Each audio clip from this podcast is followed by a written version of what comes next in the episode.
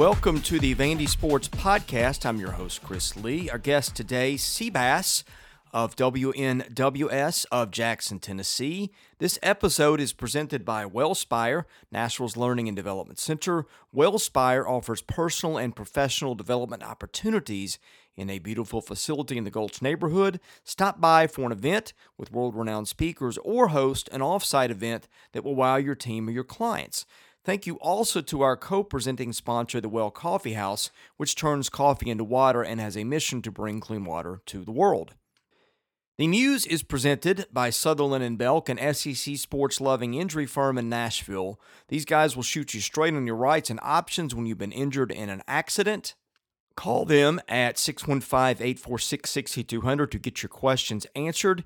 You can also visit them online at sbinjurylaw.com.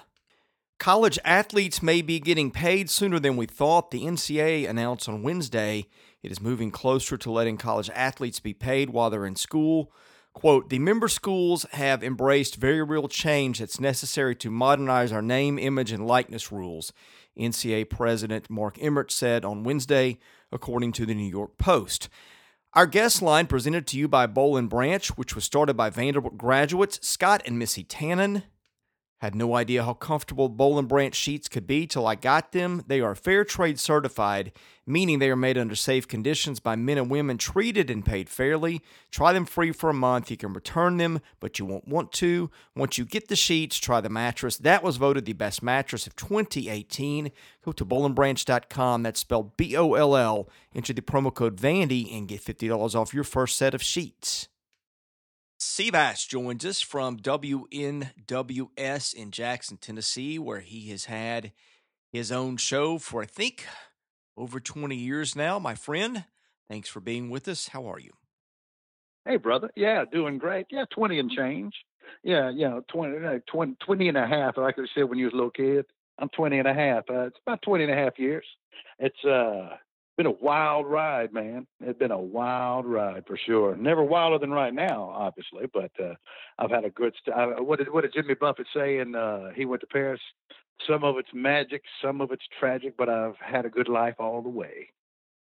Well, it was a good life for three days last week. The NFL draft is sort of old news. Oh, yeah. By this point, but we enjoyed it in the Lee household. You and I have not had a chance to talk about it since it's happened. So let's go there.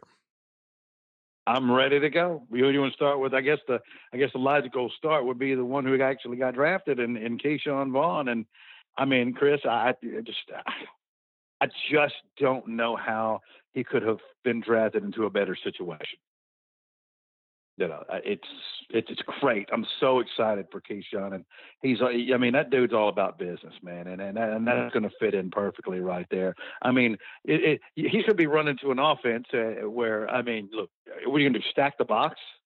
yeah, I mean, he's going to have lanes. He's going to have opportunity. And I like some of the young pieces on the offensive line. I'm a big Ali Marpet fan, you know, and they continue to improve that. Uh, Ke'Shawn, I'll say this: I, I, I, thought it would be somewhere in the fourth round, uh, but let me tell you something. Uh, that's that's still values at 76. You know how I feel about Key. I think he's the total package. Uh, I, I, think the things that he didn't show was was not because of an inability, uh, but moreover the way the offense was structured. Uh, this guy, he's physically ready right now. Uh, I I fully anticipate Ke'Shawn Vaughn coming in and having a very meaningful impact on that football team, and possibly even as the starting running back, because there's just nobody. I mean, what are you scared of? What Ronald Jones, Chris? I mean, that's Ke'Shawn's in a great position right now. I, I expect him to take full advantage of that.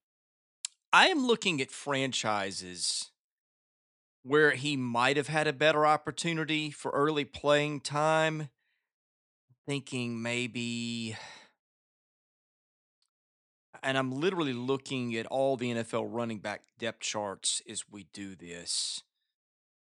I cannot think off the top of my head many better situations. You know, I mean, you're going to have a hard time finding them. Uh, you, you, just, you just are. I mean, especially given, look, it's like I said. I mean, the there's going to be such a large concentration uh, placed on that on that passing game. uh, by defensive schemes. And remember something else. I mean, that's got to be the biggest core of pass catchers I've ever seen. You know, if they block worth their salt, I mean, there should be lanes to run the downfield as well. Uh, I mean, think about two tight end formations with Gronkowski and OJ Howard, who the team picked up that option today. So, uh, I mean, he's not going anywhere. Look, put it this way: if Cameron Brate's your third tight end, you're doing okay and you throw in Mike Evans, who had over 1,100 yards last year before going down, and then Chris Godwin, who had 1,300 yards. Uh, yeah, the key. I mean, we can go over the teams, but I, I mean, I can't think of many better situations in the entire NFL. Dolphins probably not because they've got Howard and Breida. That's a you know two guys who can play. Oh boy, I mean it's you know the Patriots. Well, they got Sony Michel. I don't know what they're going to do with him. They underused him a year ago. I mean, the list of teams that Still you could James put on that White. list, yeah, who catches a lot of balls. Uh, yeah, I'm I'm not seeing one that jumps out that is obviously a better situation than the one that he just landed in. Yeah, that's, that's what I'm saying. I mean, I, I just there's there's not one when you when you factor in depth the, the running back room and the fact that there's going to be such a heavy emphasis by defenses on stopping the the, the pass uh, with, with, Tampa Bay, you know, and because they could definitely get to a lot of track mates. Now they're improving, and I like uh, their, I love their pickup, uh, their second round pick of Antoine Winfield Jr. out of Minnesota. Uh, but you know their their secondary is nothing special. Now you what you could see is some track meets, and I think they position themselves nicely to to get involved in those. Pinkney and Lipscomb sign as free agents. Yeah. Thoughts on those? Well, first for for Pinkney. Well, first let me just say this: it really sucks because those are both clearly draftable prospects, you know, and, and should have been drafted. Um, it didn't end up working out that way. They really didn't get to show themselves, uh, showcase themselves, uh, or at least didn't. Uh, the the way that uh, Ke'Shawn was certainly able to last year, but let's go to the situation they're in. What about in Atlanta? That's a good place for for for Jared Pinkney to go. I mean, look, Atlanta wants to throw the football. We know that for sure. And remember, Austin Hooper's in Cleveland, Ohio now. Yeah, you they know, got Hayden Hurst, who of course was a late first rounder yeah. three years ago, and has got some talent. He he does, but think about this for a second, okay? Why is he not there anymore? Because he was extremely expendable. Uh, because Mark Andrews clearly outperformed him in, him in every way. Yeah, you know? I don't know so, that that's I mean, a bad reflection on Hayden Hurst, though. I mean, he wasn't what they thought not, they were getting. I always liked him in college. Yeah, oh, I did too. I mean, he's a heck of a player at South Carolina. Ain't no doubt about that. Here, but here's what I'll say: for an undrafted free agent, if I'm looking at the guy, oh, if it's Hayden Hurst, I'm just not overly oh, not overly concerned. Hasn't really done much in the NFL so far, you know. And look, it's Baltimore. Think about it. It's Baltimore, Chris. But they they live the tight end position. That's such an integral part of their. Think about this. is There's such an integral part of their offense, and they were willing to let him get out of town. Atlanta never used the tight end much until Hooper last year, that I recall, though. So if there's usually not room for one mouth to get fed a lot, I don't know how much room there is for two, three, and four. Well, think about it like this, though. I mean, if if if if Jared goes in there and recaptures the magic of two years ago, you know, I, I think there's certainly a possibility there. I mean, I don't expect him to start there from day one, obviously, but but I mean, it's it's an optimal situation. I mean, look now. If, if there were there's other teams that if that if he signed with them from a tight end standpoint, well, you just know that he, he's not going to see the field uh, for the most part outside outside of injury. I can't say that in Atlanta because I'll say this: at least with with Hooper, which is what I mean. Look, there's no sense of going too much further back than Hooper. Uh, but Hooper got enough play and enough opportunity that landed him a big fat contract in Cleveland that he was one of the most sought after uh, tight ends in, in, in, in, all of free agency. Uh, so if he can step up, man, you know, I think there's playing time with Hayden Hurst alongside him or uh, in, in relief of him. It, it's not a, all I'm saying is I, that's another situation where I don't think it's, it, I, I think the situation is pretty good if you're going to go somewhere as an undrafted free agent. I feel like Atlanta is one of those places. Is there any way Ke'Shawn, or not Ke'Shawn, Kalija Lipscomb sees the field in Kansas City, barring an injury or two? Because I don't see it. I want to say yes, but I mean, it's Kansas City. it's, it's Kansas City. They've got them aplenty. But I mean, I thought that it was uh, pretty interesting to see. You saw what they gave him. I mean, Kansas City clearly clearly thinks something thinks a little something about uh, uh, Kalija to give him what was it, uh, Chris, one hundred and ten thousand or something like I think it was. I think uh, that's close. Yes. Bonus uh, for a hundred thousand dollars. I mean, it's. I mean, I, I, let me ask you this: Would you consider? Would you classify that as the equivalency of a preferred walk on? Yeah, but it's a preferred walk on to Clemson. Mm-hmm. Wasn't uh, wasn't Hunter Renfrow a walk on? I knew you were going to say that. Yes, but I, how'd you know? You just said it. I I know. I mean, it popped into my head the minute I said it. My office has been invaded by my children, Some. What up, kiddos? Slightly distracted. You can. Oh, that's a them. good thing. Yeah. Nothing wrong with that. No, it's not. It's it's good times here, but I'm, I'm, you put me in a Clemson window, so I mean, that's a perfect, a perfect, relevant, recent example of the possibility. Look, uh, Kalija, Kalija's a good football player. You know, look, last year was what it was. It just was. I don't know how to. I, I, here's what I say. I think that NFL teams are smart enough and have done enough homework to see through the garbage and the crap that was last year. Okay and I, I know you know what I'm talking about. I, I think that they saw the potential between in those other two in the year before and the times that they played before to see these guys can produce if they've got a quarterback. Because what happened when they had one, Chris? They produced. Let me put it to you this way: He's not better than Tyreek Hill, Sammy Watkins, Mecole Hardman, or Demarcus Robinson, right? We can agree on that, okay, right? So. Byron Pringle's their fifth kid from K State. I don't think he's better than him, so I just don't see it.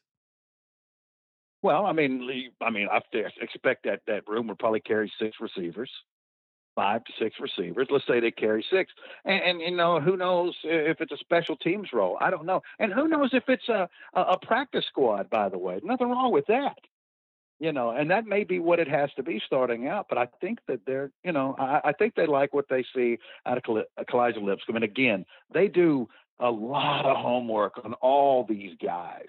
They've seen, I mean, because think about it, Chris. Before last season, Kalija Lipscomb had plenty of production. Agreed. Yeah, and that's where you have a good point. I didn't really think about all the way through because if he is practice squad, then those guys get exposed to waivers through certain circumstances. If he goes and has a good preseason, in a lot of ways, it doesn't matter who he's with because if he doesn't have a path That's there, right. if he's good enough, he will have a path somewhere else. Yeah, I, I, I totally agree with that. And I, you know, I, I again, I, I've seen a lot of good football out of that dude, and you know, I don't know. I look like is he going to make that, that that that roster initially? I don't know. It'd be tough. There's there's there's no question about that. Uh, he's not overly fast. Um, and, and boy, that often, you know, they like to scoot. They like to get up and down that field. There's no doubt about it. But like I said, they thought enough to give him the 110. You know, and they certainly didn't do that with the other undrafted free agents. So, anything else on the draft in general? I know you're a big NFL draft guy, but what caught your eye in that event?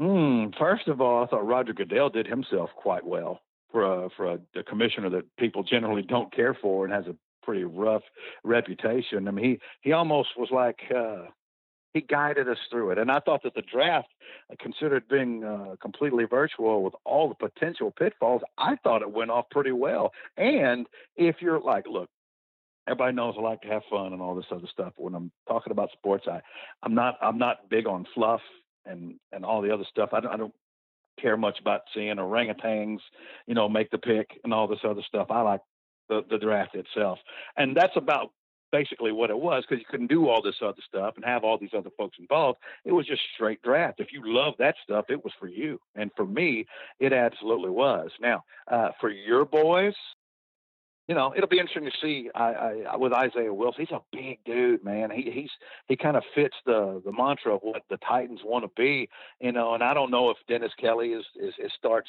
day one uh, for this season uh, until you know Isaiah Wilson's ready, or maybe he's ready now. Uh, but I'll, but I'll say this: uh, they addressed the areas in those first two picks uh, that I expected. I, mean, I, I, think most Titans fans would tell you going into that draft they needed to find a right tackle and they needed a cornerback. And with Fulton and and and and, and with Wilson, I think those were two uh, very solid picks. Yeah, I wasn't displeased with those two. Wilson, I wouldn't say he's a stretch, uh, but I don't think it was a slam dunk pick. The Fulton one I thought no. was a great pick where they got him. The question to me is whether they filled enough need with picks three down, and I'm not sure about yeah. that. Yeah. Yeah. Now, one uh, interesting pick. Now, I'll say this: I, I, I would not have made it because I I just don't see this guy making it in the NFL as a quarterback. Um, not because he doesn't play hard, not because he doesn't have a lot of gifts, but his mechanics just kill me. And that's Cole McDonald, the, quarterback out of Hawaii. Uh, he's an interesting dude, you know. I mean, and he was certainly productive. Uh, but his uh, so, some of his mechanics, I was I remember watching him in the combine, and it was just you know, I mean, when he's good, he's good, but he can be all over the place. And his delivery, you would, ne- of course, look, I would never teach Philip Rivers delivery to anybody, and it worked. But this isn't Philip Rivers, you know. And of course, I mean, he's a late round flyer, so it's fine. But uh, I, I just, I, I can't see him sticking. Well, my six year old son would like to disagree. He asked me to find highlights of him on YouTube and really liked him. I think that was his favorite pick of the draft. Cole McDonald was his favorite pick for the Titans? I think so. I think he saw those long bombs for touchdowns one after another and was pretty impressed. Are you willing to sign off on that? I don't know that I'll go that far. Jon Robinson, you better be aware David Lee is on the case. In about 30 years, he may have your job. He watched, I'm not kidding, almost the entire draft. He stayed up to the Titans pick. Uh, he begged my wife for the chance to watch that. And to his credit, he went to bed right after they made that pick. And he watched the film of him for a little bit. And then he got up off his beanbag and went straight to his room and went to sleep. Was not in a good mood the next day, by the way. And then he watched, I bet he watched most of the rest of the draft. We turned off, I think, rounds four and five. I was out doing some shopping and I think my wife had turned the TV off at that point, but he watched a good bit of it and was just enthralled with every bit of it. I understand how I, I think you do because you know how much I love that draft. And to be six years old and to digest and all that stuff and watching film with your dad on Cole McDonald, that's amazing. Uh, that is amazing. But you know, the Titans look, the Titans aren't really a franchise that had a billion holes. And I, I think the things that needed to be addressed got addressed. And, you know, I mean, look, there's still a possibility of Jadeveon Clowney. You never know. Uh, so I, I think a, a good team got better. The draft itself, you talked about the production. I enjoyed the way that it went down and seeing these guys in their living rooms with their families and that sort of setting more than I do the normal draft coverage. I'd say this there's a lot more leather sofas in America than I knew. It seemed like every every player in the draft had one in his family. But I enjoyed that glimpse into things, and it's not a side that you normally get to see. No, it's not. It was pretty cool. And I'll just say this because I know a lot of our listeners uh, are big Titans fans. Uh, I will just say this to you. You know that I love you. You know I do. And the one thing that I will say, I'm still a little nervous because we'll see about Philip Rivers, and even if so, it's a one-year deal. Uh, I thought my boys killed it. I, I, thought that that Chris Ballard just absolutely knocked it out of the park with this draft. Uh, one, you know, I had decided. I don't know if you and I had talked about this or not. You know, off the off the podcast, uh, but I had decided uh, before Thursday that the name, if, if, if, if Chris Ballard stayed still, the name that I wanted to hear uh, was the name that I heard. Michael Pittman Jr. I think he's the single most underrated receiver in that class. Um, I, I, saw the comparisons, and Jeremiah and some other comparing him to uh, Mike Williams. See, I see same team, different receiver. I see Keenan Allen. Chris, I see Keenan Allen. I see a, a 6'5, 225, 230 pound guy who catches absolutely everything that you throw.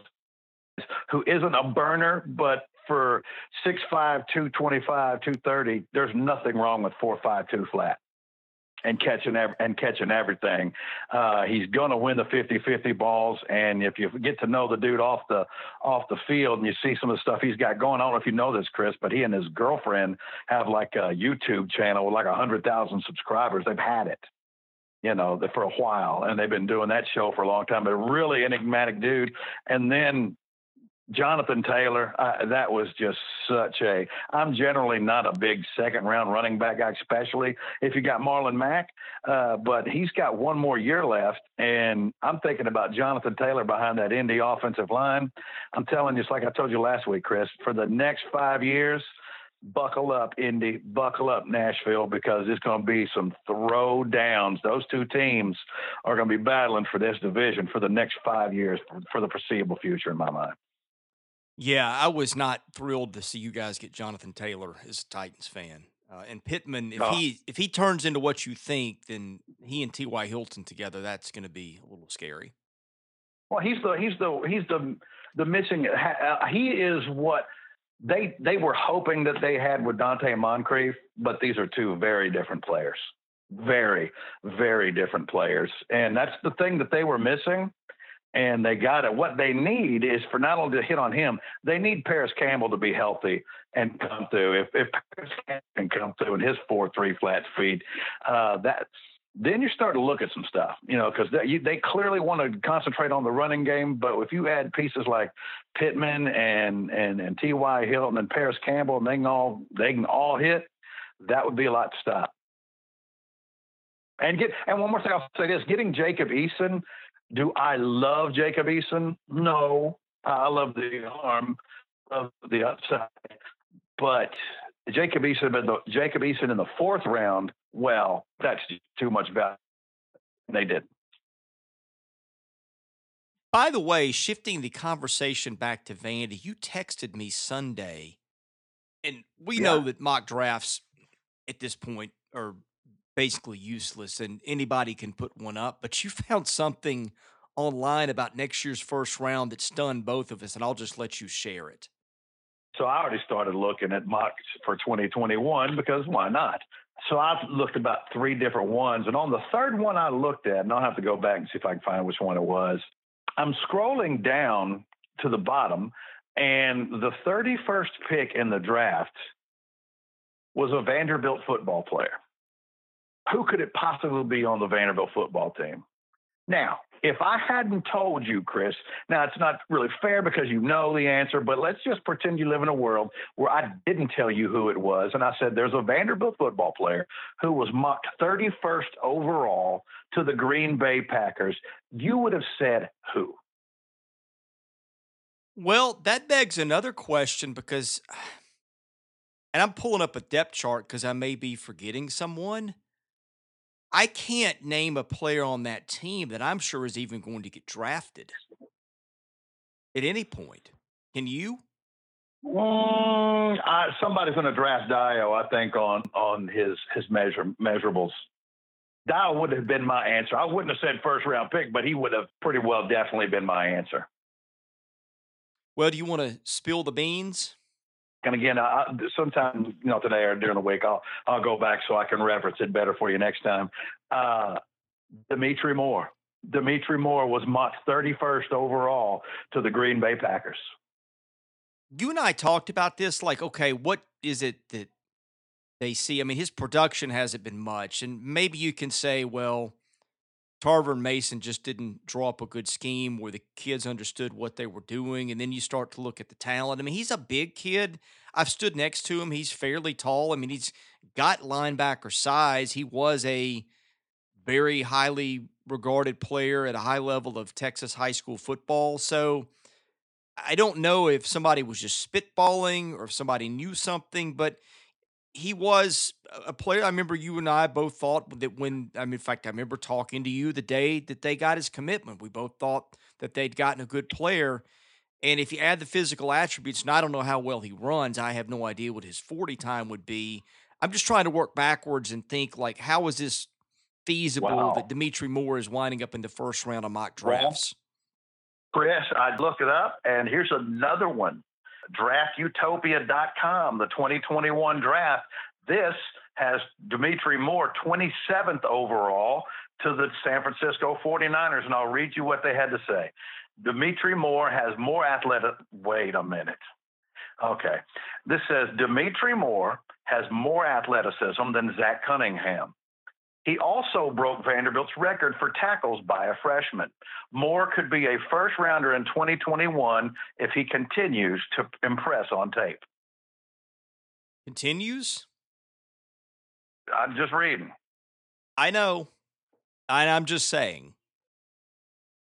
You know, great. I mean, I'll take that all day long, and and I'm expecting a good season, especially with Ted Roof uh, there in, in, instead of Jason Tarver. But that now makes two different mock drafts that I have seen him going in the first round. If there's two drafts at this point that have him as a first rounder, obviously somebody out there thinks he's a prospect. So I think that floored both of us. Yeah, I mean, again, this is not about Dimitri uh, from a negative connotation by any stretch of imagination. I, I think he's a good football player. I, I do. I didn't think that he was viewed quite to that level because not only not only did I not expect that, but uh, again, I, I told you I'm not super keen on drafting linebackers in the first round unless they're just otherworldly. I'm gonna I'm gonna try to find them somewhere else.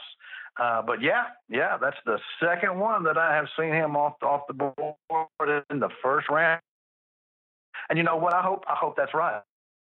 Was the second mock draft you saw draftsite.com?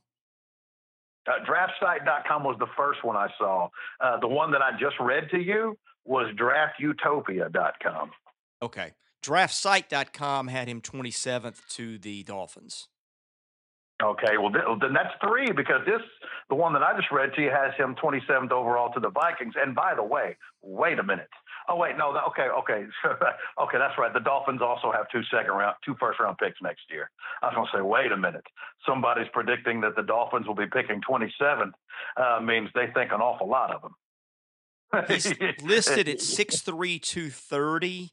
By the way, another interesting thing is that when you Google Dimitri Moore, you know how it populates search terms for you. One of those yeah. is Dimitri Moore NFL draft. So, how many tackles do you think Dimitri had last? Well, had I just looked it up, and I didn't. So he had ninety nine, I believe. Yeah, yeah, he had he had ninety nine. Uh, that's absolutely right. This one I'm looking at now, tankathon.com has him mocked 48th overall. So look, there's a consensus that this is a, a first, second round player. Ourlads.com, which is a scouting service, has got a bio of him too.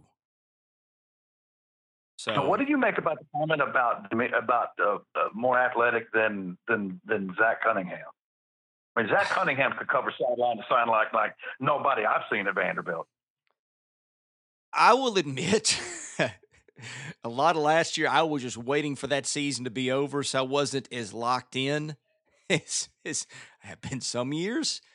But I think if he was that, I would have noticed it by now. Yeah, Zach. Look, I mean, there's a lot of people who believe, and, and one thing that we can say over the years is the Vanderbilt has put some good linebackers out there. We can name them. Uh, I mean, I I think there's a good bit of people, including yours truly. I think he's the best linebacker we've ever had. So yeah. if he's more athletic than Zach Cunningham, and again, uh, they they didn't say he's a better football player; they said he's more athletic. I'll beg to differ on that too. I mean, Zach just, I mean, Zach, I mean, th- think about the block field goal against Auburn. You know, That's exactly I mean, what I was thinking. I haven't seen Dimitri Moore do anything like that.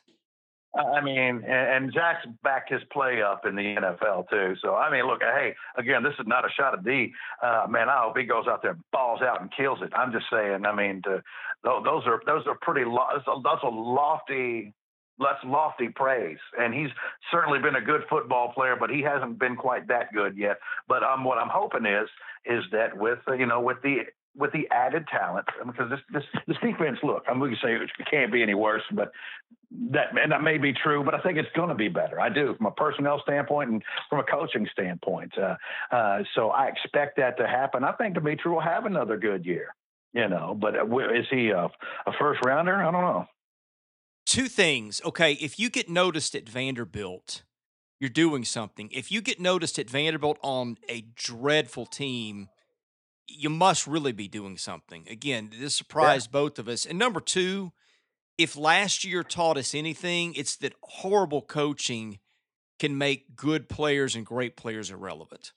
So there's that. I mean, I'll ride that, but I mean this though, and, and maybe it's just by nature of the position and pure reps uh, having a, a bad quarterback affects a running back too. It didn't affect Ke'Shawn Vaughn. Maybe that supports your argument because I mean Ke'Shawn was going to get the ball handed to him. When you're a receiver, that's dependent on two things. It's dependent on the quarterback to get you the ball, and it's dependent on the offensive line to give the quarterback time right. to get rid of the ball. Now, defense, you know, you got your responsibilities, so I guess you're a little bit more free to make plays. A, a good defender on a bad team – especially at linebacker, is going to get noticed. So there is that. I mean, Dimitri Moore last year didn't grade very well on Pro Football Focus. Now, now look, they, they also keep him out there all the time. So he could probably benefit from a breather every now and then. But I thought something would have popped a little bit more than it has. But maybe maybe they were just that poorly coached at linebacker last year. I think that's that's a possibility. I mean, heck, you we know, know one, one, one, hope that I one hope that I really have, Chris, is that this new def- the new the defensive coaching staff uh, and the new pieces there are able to extract the most out of. Because I, here's what I'll say: on paper, and that's all it is, because a lot of these guys have either haven't played yet or have barely done much. But on paper, when you look at it, man, if we can get some of those defensive backs to hit from a couple of years ago, you know, the orgies, the, you know, guys like that. Well, let's go along with Jaylen Mahoney and then Donovan Kaufman from this year. And you look at Dimitri and, and then you think about some of the defensive linemen that we've got in there with Dylan Davis and Dio and, you know, and Rutger. And of course, and by the way, we never mention these guys, but, but, you know, I mean, what about Cam and Drew, you know, one more time? This defense was terrible last year, but from a personnel standpoint, potential wise, maybe a guy like Ted Roof can get the most out of them. I think there's a possibility there. So I don't know. I'm not. This this is not going to be one of the Woody defenses by any stretch of the imagination. But I think you might see a much better defense than you saw last year, and not just because it's hard to get any worse, but because it has a chance to seriously improve. Yes, I think that they bring almost everybody back. That's one thing. That's a mm. big thing in improvement is when you get continuity two years in a row. And I don't think they lost a starter, did they? On defense? No. So no. there's that. The other thing, I don't know that Ted Roof is necessarily going to come in and be a transformative defensive coordinator. And he might be. He might work wonders and they might be significantly better on that side of the ball than we thought. I'm not going to rule that out. But I think he's got a really high floor as a defensive coordinator and, and a higher floor for a hire than I thought they could possibly make. I think so. Yeah, I agree with that, and that's and that's okay because look, hey, the Derek Browns of the world aren't coming to Vanderbilt, and they have a way of making some coaches look pretty dead gum good. So we got to just have somebody who can come in and extract the most of. Now, let me say this: prospect wise, they're bringing in better players to this defense. You can't deny that. You know that's true. It's true. That's not speculative. That's true. Uh, and especially at key positions. Because think about this, and I, it's not even just one player, but guys like Daevion Davis, guys like Tyrion Surgic, who is, is, I mean, he's just a commitment right now. But those type of players did not commit to this school for the longest time. Now they're starting to get some some better stuff. So while the Derek Browns of the world don't grow on trees and generally don't come around to Vanderbilt, I, I think that a guy like Ted Roof, whatever his his floor is, uh, pun sort of intended, um, it's still got to be, it better be, marketably higher than Jason Tarver's was. The recruiting thing is just hard to explain. I don't know if that's a coach thinking he could get fired if he doesn't work harder or getting rid of some bad assistants, maybe, but it is odd. I mean, last year was so bad. And they just didn't appear to have anything to sell coming off that campaign. And I'm not saying they're having a world beating recruiting year. I'm sure they're still going to end up in the bottom two or three of the SEC, but there's degrees there. Uh, you know, there's a difference between getting a mid level three star player or a two star nobody wanted. That's a pretty significant difference. It's it's really been weird. Oh, I agree. I just, you know, you would think the way the last couple of years have unfolded that they they wouldn't be able to convince anybody, but they are. I mean, they, you know, they're they're they're they're casting a pretty wide net, and and they're and they're they're having some success. You know, and and I'll tell you something else, Chris. I I'm I'm real interested to see from a coronavirus standpoint how recruiting is affected for a school like Vanderbilt going forward because I'm wondering a couple of things. I'm wondering a are prospects going to, on the other side of this, start staying closer to home a little bit more, you know, than maybe they used to? And then B, if the last couple indication it's not going to slow anything down, because I don't know what Jeremy all of a sudden this team who is, I mean, it just has done nothing up until last year is has a currently has a top five class and is going down to places like Alabama and getting the number one player out of the state. I don't really know how that works, but it is. Uh, but my, my, my point behind it all was I'm wondering if these teams who have these 80, 90, 100,000 seat cathedrals uh, to play in, that that's going to be the huge advantage that it's been in the past because I wonder if they're going to be able to fill them up anymore, or at least initially for a little while, as people, you know, or at least maybe hesitant to go back you know, sit with a hundred thousand of their closest friends, you know, on, on, a Saturday, will that advantage and complete and utter disadvantage that we have had, uh, will those still be in play? Yeah, you bring up a great point. I would go one step further. This is a bleak thought, but what if they canceled the whole college football season, which I don't think is going to happen? Then nobody visits anywhere. That really levels the playing field for Vanderbilt because you, you don't want kids visiting on game day at Vandy if you can help no, it. You, you do not. That, I hate saying that because there's nothing that makes me madder, but it's it's completely true. But you know what is cool? Uh, we have proven that it is possible to do something about it. We saw that. You remember how fun games were back in 2011, 2012 to go to? Remember that?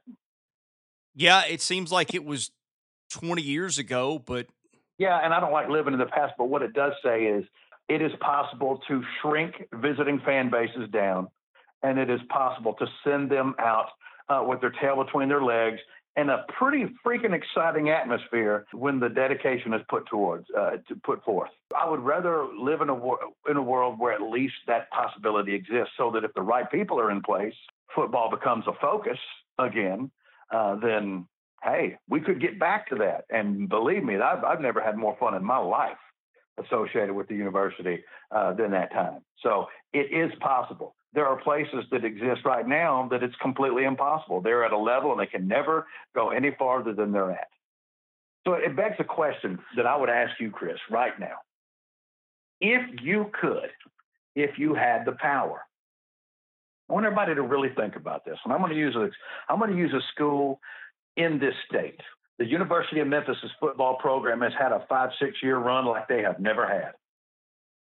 They've putting people in the league. They're winning 10 games a year.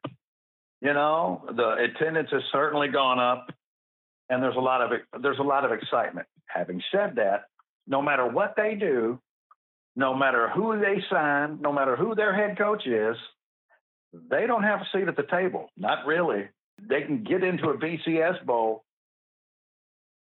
but they're not playing for a national championship. Now we're not going to, but we could. We have that ability to. They don't. No matter what they do, They're not playing for one. Would you rather be in their situation or ours? Their their schedules are boring for the most part. They'll bring an Ole Miss in now and every every now and then, but their Saturday nights are made up of Houston and Tulsa and Tulane and Navy and Connecticut and stuff like that. There's no uh, there, there's no run on Florida's, LSU's, Tennessee's, Alabama, South Carolina, Georgia's. They don't have those. What would you rather have? If you could if you could make that decision right now, what'd you rather have? Well, I'm going to sort of sidestep the question. And if you want to tell me, hey, that's not a fair answer and answer it again, my answer would be from a football only standpoint, right? Yeah. I'd rather be Memphis because you don't have to deal with Kirkland Hall. And I'd do anything not have to deal with Kirkland Hall. Okay. Well, you remember that thing you said? I'm in, I'm invoking it. And I get that but I'm talking about the actual situation. Okay, but here's the problem. They've been the constant in this for 60 years. I don't know how you separate one from the other. Since you asked the question, you make the rules, right? Are you gonna you gonna wave a magic wand and get sensible people in there? I mean, is that part of the answer? I mean, because yeah. if it is, I agree with you. Okay, let's just say I did that then. I just waved my wand. Done. Sensible people. Now, what's your answer? Well, yes, for all the reasons that you said, plus Nashville and Memphis. I don't think that's Memphis has got some things in its own right. I don't mean to insult Memphis, but come on. Which of the two cities are you going to pick? Well, I mean, you got to remember, dude, I'm from Memphis. I can't come on here and be running down my town, man. Well, no, but uh, you uh, live in Nashville. You know that. From. Well, yeah, I mean, I love Nashville. You know that. I've always loved Nashville, and I, and I would definitely love to live there. But uh, yes, there's many advantages that, that Nashville certainly has uh, over its in-state counterpart. But just from a football standpoint, I, I personally, you know, I like winning. I hate losing. There's very little doubt about that. But how good is a team like Memphis? I think about Memphis two years ago think it was two years ago, Chris, if I remember correctly, they went up to Columbia, Missouri, and got their throats kicked in.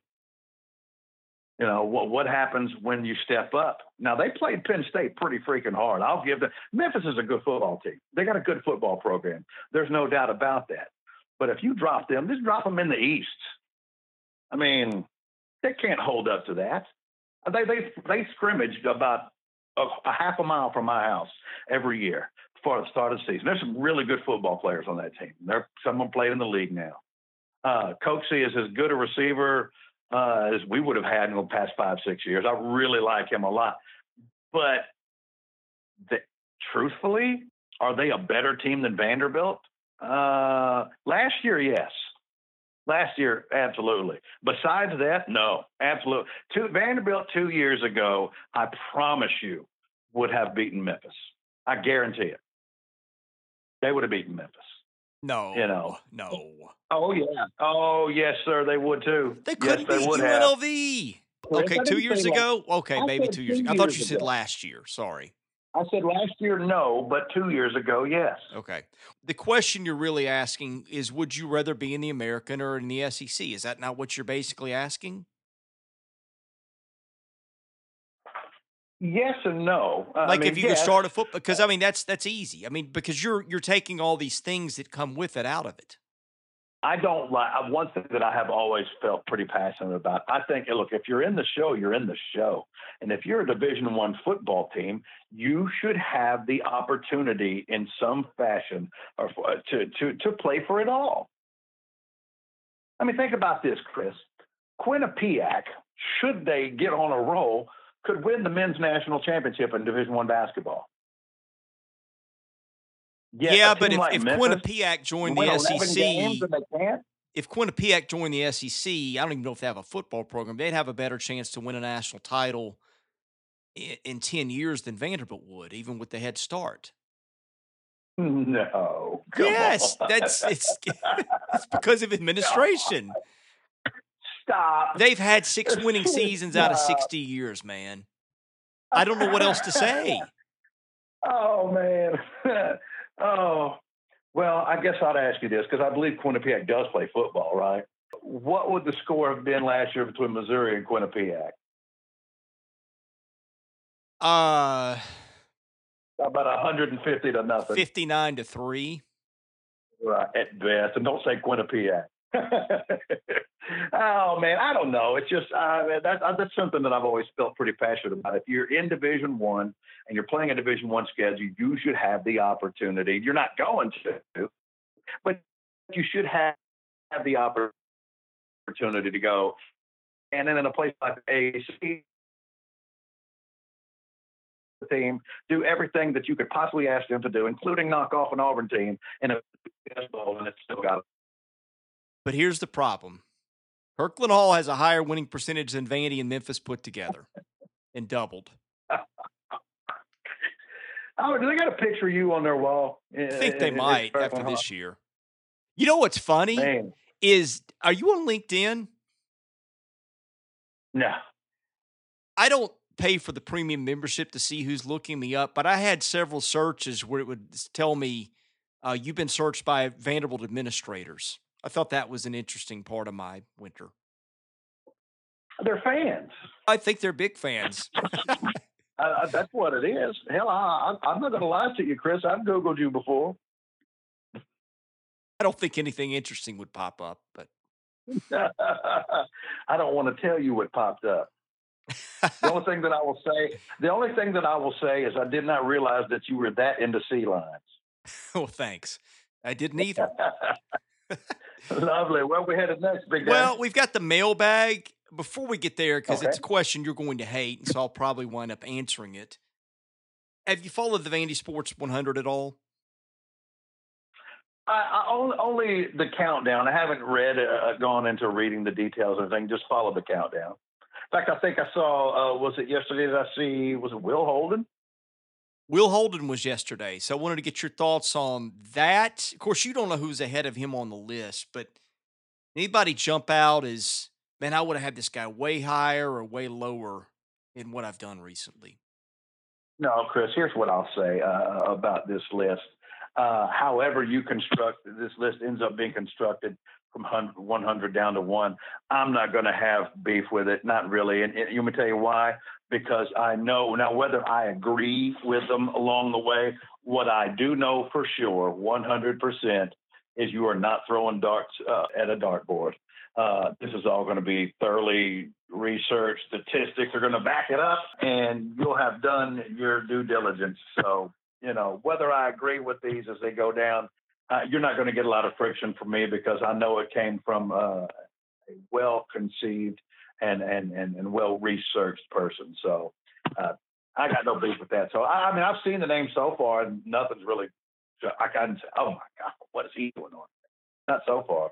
I appreciate the work that you do and the work that you put into it. Well, it's been fun. And if people don't subscribe to the website, you can go to vandysports.com at the front page. And I'm doing all these profiles for free. I figured it gives everybody something to talk about, and it's, it's not a good time economically for people. So that's kind of one thing I'm doing to hopefully make the sports landscape a little bit more interesting in terms of my sphere of influence. I will tell you this. I've done that list three or four times at different times and for no reason. I mean, because these guys' careers are mostly over, nothing's changed. They certainly hadn't played any ball in the time that I started putting this together till I'm releasing them sometimes I will I will make a list and then try not to look at it and and then do it again and I'll have a guy a dozen spots higher on one list than the other for no good reason. So I can't even make up my mind. The one that I think I'm going to have the most regret about well there's two. I think I should have had Ryan Mullins higher. I had him at 67. I figured that might be a tough sell to the fan base, but sort of being stupid because really who cares about what people think? If you think a guy's better and you've got evidence for it rank him higher. I think i should have put mullins higher on my list. The other one i keep thinking about a lot of people gave me pushback on adam butler. I had him at 99 and maybe that's fair but he just didn't have a big body of work at vanderbilt. Again not necessarily his fault but the other one is spencer pulley I think I had him in the 90s. I want to say 93. maybe even a couple of spots lower than that. And I think, given what he's done in the league, which speaks to the talent level, and I think given that when I went back and looked at his grades on Pro Football Focus, which I did not have at the time when he played, he graded out really well at Vanderbilt. That's one that maybe I should have ranked a few spots higher. I don't know, like 10 spots, but maybe four or five. But I think those are the two that, like, as I'm doing this, I'm thinking, man, I, I think I got something wrong. Those are the two that are sort of popping up the most. Well, if if if you're running into that right now, I can't wait to see what because the pressure there's no pressure here right now. The pressure is going to be when you start getting down to like 25, you know, and, and you have to start working things down. And then that's that's I think that's really when this whole list is going to be under the microscope. It's kind of like here's where you are right now. You're playing beat the streak and you're at 10.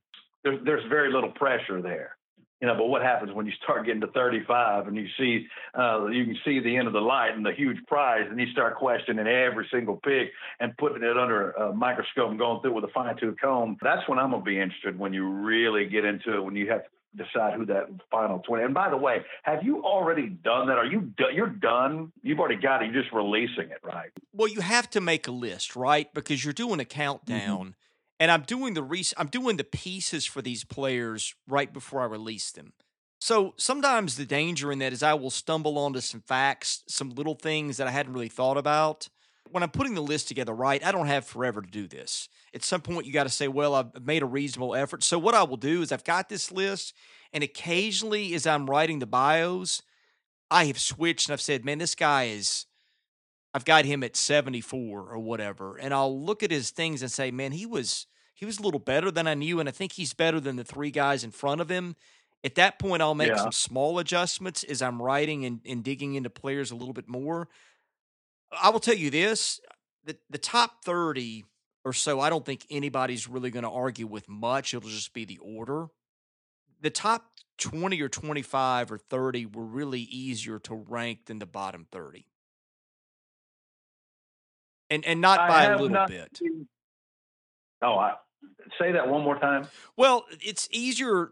Sorting through my top 30 has been easier to do than sorting through guys, say, 70 to, to 100.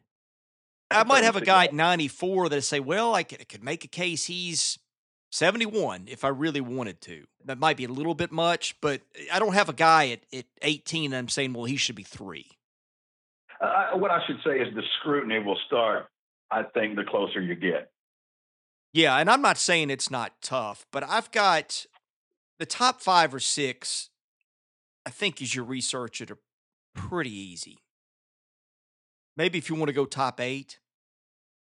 I don't. I'm not going to ask you to tell me any names. Just, just I'm just going to throw one name out there, and blink once if he's in the top 30, and blink twice if he's not. Okay. Darius Coulibaly. All right, there's your answer. All right. Now, you wanted to bring one more thing up before we hit the mailbag, right? No, I wanted to bring up the mailbag. Oh, okay. I thought you wanted to bring up that other No, thing. I brought up that other thing. We just talked about it. So today's mailbag is sponsored by Vanderbilt Fan and independent insurance agent Josh Minton of Brentwood. If you need home, auto, motorcycle renters, landlord, life, or commercial insurance, Josh is the man to contact. Call him at 615 933 1979. Email him at josh at hqinsurance.com. Follow him on Facebook at JD Minton HQ. He is my insurance agent. Give him a try, and I think you will be pleased. Vandy Fitz says, How do you like the new NCAA rules allowing players to sell their likeness affecting college? athletics in general and Vandy in particular. I think he said, How do you see that affecting? I may have misread the question. said, Given that powerhouse schools are already playing players under the table via boosters, will it just lift the veils without really changing much? How, how I'm not sure how it would lift the veil because I mean, like we already know that's going on. I'll be, I'll be, I'm, I'm be frank with you. I don't believe the powerhouse schools. I, I, you know, maybe there's a chance I'm wrong. I really doubt it. So, I mean, I, I don't think it, it, I think we all already know that. How does this affect Vanderbilt? You tell me. I mean, I, how does it affect Vanderbilt? Look, I've never liked this subject. I told Chris this before the start of the show, full disclosure. I don't like this subject. I never have. I've, eh, when we first started doing sports talk radio, this conversation came up, uh, usually because my co host brought it up. And it is about the most mind numbing conversation that I think I can have uh, from the sports side of things. Uh, because I've always felt like, man, once you open it up, you know, that, that, there's no way to get it back, and and it's going to change the landscape of this and that. Uh, as far as being able to play for their likeness, pay them for their likeness, how does that work? Am I paying a left guard, you know, money? Am I paying him left guard money? You know, am I paying him because his likeness is on there and uh, the, we're it's a crappy team that hardly ever gets used. How much is that worth, and and what does that mean? So, like, uh, if we're paying for the likenesses uh, does that is that is that a feather in the cap of the big schools already, Chris, who already had a massive advantage over the likes of people like us anyway? Because I would imagine so. You know, I just I don't know how this would help. If the question is how does this Vander, help Vanderbilt out, I can't see how it helps them out at all. But I'm short-sighted and and narrow-minded about this subject. So Chris is probably much better person to ask this because I am not for paying them so. Well, they're going to get paid anyway, as everybody knows. I think the whole trying to put restrictions around it is stupid. It's not like we're selling crack to kids. If if somebody wants to pay a kid hundred thousand dollars to advertise a car, who cares? I mean, you wouldn't care if it was your next door neighbor. Why do we care that these are college athletes? You know they're getting paid through the booster networks anyway. So people need to start getting or stop getting bent out of shape about that and, and really not worry about how we're going to just let the market pay people. And if some idiot somewhere wants to pay a guy $100,000 more than he's worth, so be it. It's America. It's a free country. Now, if I'm Vanderbilt, uh this is where I think this is relevant. And, and the NCAA is doing everything it can to draw a fence around this because I'm sure what it's thinking probably is we don't want this cannibalizing from athletic donations and donations to the school. But here's what I'm doing, okay? I'm, if I'm a Vanderbilt booster, I am looking at the situation, I'm going – for instance, somebody told me he's like they've been talking about the locker project over at Vanderbilt for 10 years now. They still don't have the locker project off the ground. Even after reducing the cost to under $5 million, they can't get simple things done like that because of Kirkland Hall and, and everything else, and just bad hires and having people running athletics who don't need to run athletics. I mean, we've done this podcast before, so I'm not going to go on and on, but this is what I'm thinking. If I am a booster at Vanderbilt, and I'm frustrated by the system, I'm getting together, I'm getting a network, I'm going, how in the world do we get together and build a system where we make sure our kids get athletic endorsements? And I think that's where you catch up because the school certainly isn't going to do it by building facilities and doing nice things for athletics. To me, that is where you have a window to gain advantage. And being in Nashville, which is a place where you were crazily marketable because of all the demographics and everything. I'm doing everything I can if I'm a Vanderbilt booster and no others to make sure we do something. If it's if it's going to a car dealership and paying a guy 50 grand for a car that's worth half that and saying, "Hey, you you do with it what you want. By the way, we got this running back over here who's an all-American. You might want to use him for your advertising campaign, you know, put him on a billboard." Pay him for it. I'm doing something like that. I think it's a window if you play your cards right. Yeah, um, problem is you wouldn't even be the most marketed players in your own city.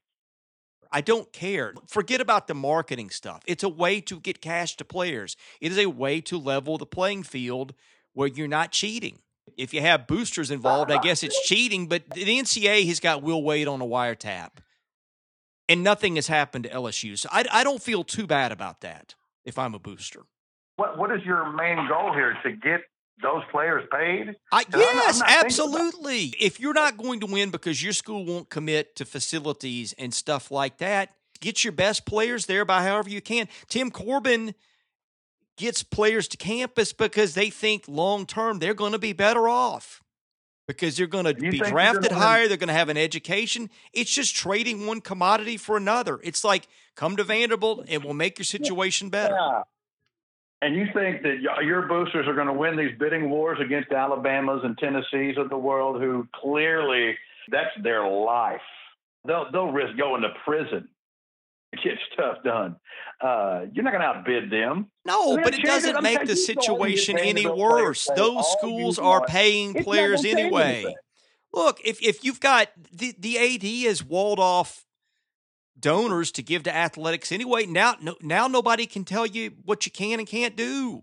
We've got these we have these legal bidding wars you know, and it no longer becomes about what type of school Vanderbilt is and how it can help you for the future. Is it what boosters have the most money? Of course it is. Hang on a minute. If everything becomes a commodity and you get $100,000 for going to Alabama, you get $100,000 for going to Vanderbilt, which degree is better? You start stacking stuff on paper, you get to mm-hmm. live in Nashville. It is not going to make your situation any worse and then you start what? Uh, you start taking players that normally we ought not take, that well, we read about, not for the right reasons. If you can get them into school, then yes. to outbid somebody. Who cares? We're not selling crack to six year olds. Why does this bother people? If a guy why, is why worth it and people are willing to pay, why do we want to get in the way of a market for that kind of thing if it's not hurting anyone? It's not hurting anyone. Well, not that we're perfect, but generally, for the most part, now we've had a couple of incidences that would speak against that, but it's the exception, not the rule. Uh, is that generally, for the most part, we get people who are thoroughly interested in academics and what life is like after college and after football. But if it's all about who can deliver the biggest Christmas present, we, you know, then then I think we start bringing in people that probably don't need to be on that campus. So Alabama and Georgia is not going to pay that kind of player if he's an elite prospect anyway. Who's saying that? You just said a kid that wants education, and, and you made that whole argument about that. I'm saying if the kid's that good of a football player, then he's not going to be less likely to come to Vanderbilt this is what I don't like about this conversation. Not this, not me and you, but this whole subject period. I'm, I'm about the, the game. I'm about the sport. I'm about the football. This other stuff, getting those kids paid is of no interest to me whatsoever, at all. There was a certain school that played in the college football playoffs this year that had kids staying down on Bourbon Street, recruits for money that you and I would never pay for a hotel room. The stuff is going to happen anyway. It is not going to stop those schools. Why is everybody against the guy that wants to try to do it honestly now having a window into the game? What is so bad about money going to the kids instead of Uncle Joey, who's steering a kid to this school or that school and the kid doesn't even know what's going on. I think we are so used to the status quo that it clouds everybody's thinking. Maybe that's just me. Because that I have a problem, uh, problem with the kids getting paid. Uh, it, it's not so much that I got a problem with kids getting paid. I just I don't know. I, I know that once, and, and you say, well, they do it under the table. Well, yes, I, I, there's nobody that doesn't know that. Everyone already knew that. Uh, but now it just becomes this free for all thing. And basically, what we're saying is, well, you know, we couldn't stop it, so just go ahead. Here we go. How is this hurting Vanderbilt in the recruiting battle with another SEC school? Is, is there a kid that suddenly I, I is, is going to be taking cash? If that's what he really wants, it wasn't going to take it anyway and go somewhere else? I think I think that the type of player that you're talking about, the caliber of your player that you're talking about, if those schools want them, you're not outbidding them. Why is it such a good thing if it doesn't change anything? It doesn't change anything for the worse. Here's the other thing I have always maintained I think the NCAA should be a lot more interested in stuff that happened like at Michigan State with the Olympic gymnast doctor and all the stuff that happened. Focus your attention on like crime and stuff like that And not on Lance Goulbourne getting a parking pass. It was $10 above what he should have gotten. I don't disagree with that. I feel bad for saying this, and I shouldn't. I shouldn't feel bad about this at all. But that's why this subject, it, it, I feel about the subject the way that I do. I don't care about those things. I don't care about parking tickets for players. I care about the players and how they play at my school. That's it. The other stuff, it's not fluff to me. It, it, it's it's just not my concern. Why should it be? Why would it be? Well, it determines the market for players. It determines who gets who.